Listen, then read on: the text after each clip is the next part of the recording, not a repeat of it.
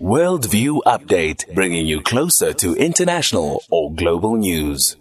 Tragic story coming out of Pakistan. More than 100 people have been arrested uh, in Jaranwala, a city out in Pakistan. Why?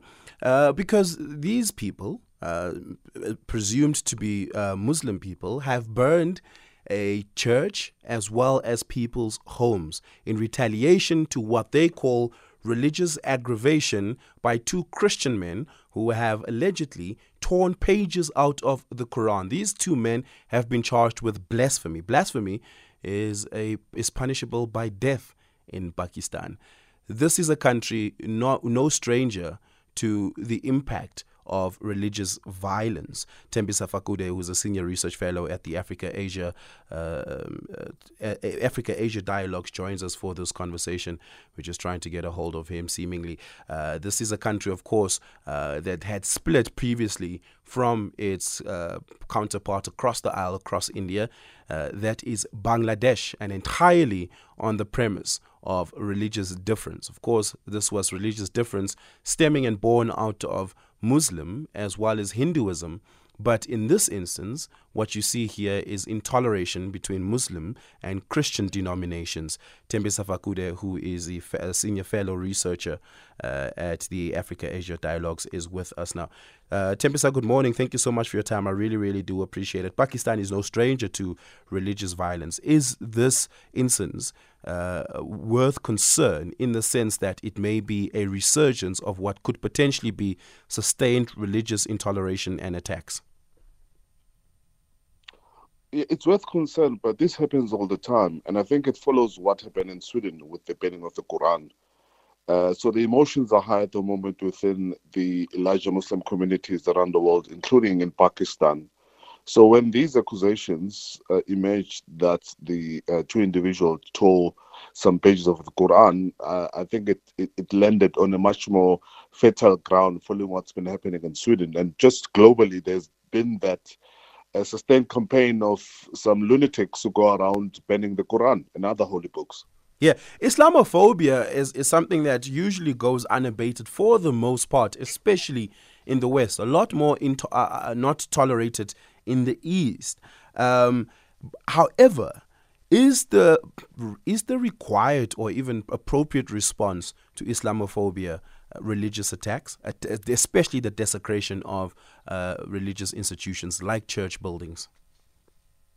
Certainly not, and of course, it raises a lot of concern in terms of uh, how we should respond to those that seek to provoke um, uh, attention. Because this is certainly attention it was an attention seeking exercise by the two. And as i've said we've seen over the past couple of weeks similar incidences happening in sweden um, yeah.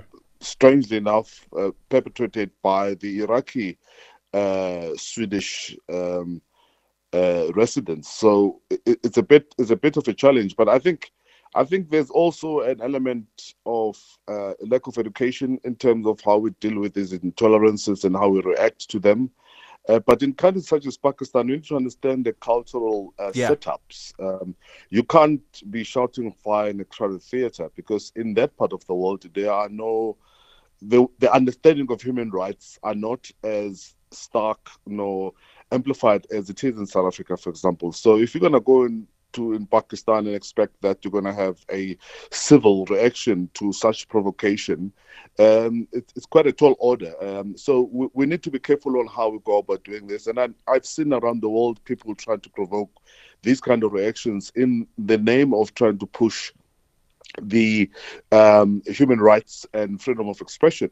But again, these these these uh, you know, cul- this culture of freedom of expression, etc., does not, unfortunately, reside in countries such as Pakistan and other uh, Muslim-dominated nations. Yeah, look, the most violent uh, reaction to Islamophobia that we perhaps have seen in, in, in contemporary history would be the Charlie Hebdo shooting out in Paris, in France, right? The difference between Pakistan and, say, Sweden uh, is that Sweden is, for the most part, a secular state, while Pakistan is not. That informs how the state reacts to religious aggravation. How can we expect uh, the state to react, the Pakistani government in this instance, to this religious tension and aggravation?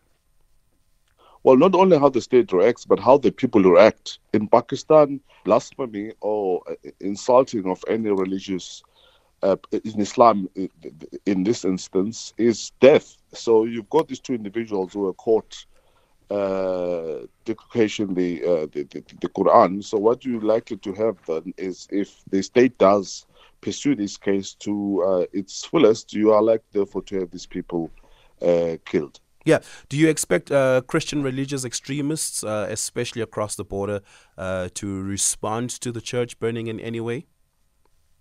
Well, there are, no, there are very few Christian religious extremists in that part of the world. Uh, the most likely uh, intervention will be from India. But in Pakistan, 96% of the Pakistanis are Muslims. So 44% is other religions, including Christianity. And I think, by the way, uh, these are actions of two individuals, and in most instances, very few individuals, that then comes and paint a a, a, a, dim picture on the entire community. Yeah. There's been coexistence between the Muslims and the Christians in Pakistan, notwithstanding that Muslims are majority, for a better part of the time. So we we shouldn't be taking this as if it's a widespread uh, practice, and a lot of Christians who are going around uh, banning and tearing Quran Quran pages uh, in Pakistan. These are two individuals, uh, and I'll argue that they had intent of trying to trigger this kind of reaction that we're seeing at the moment. But the manner in which the Pakistanis, at least those that have started banning and destroying uh, Christian religious um, uh, markers, it's a problem because yeah. that's not the way you're supposed to be reacting to this. Yeah. Tembisa Fakude, thank you so much for your time this morning. I really, really do appreciate it. 27 minutes after 6, Icon standing by with your sports.